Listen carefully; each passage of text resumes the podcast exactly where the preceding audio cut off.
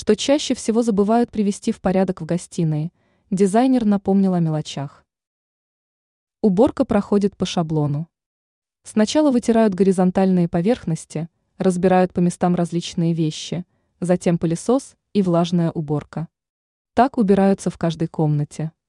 Но нужно обращать внимание на мелочи.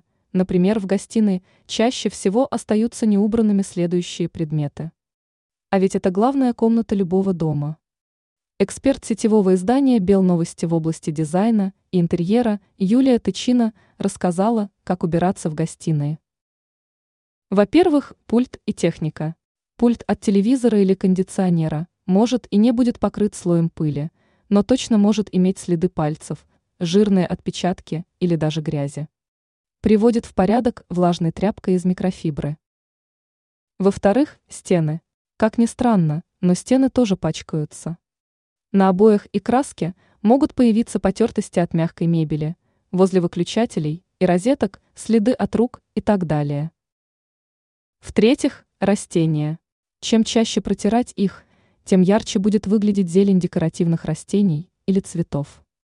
На листьях оседает немало пыли, которой приходится дышать днями напролет.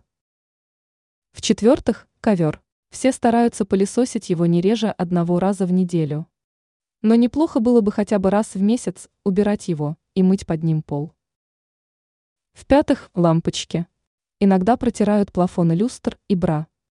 Но с тех пор, как появились светодиодные лампочки, их перестали простирать.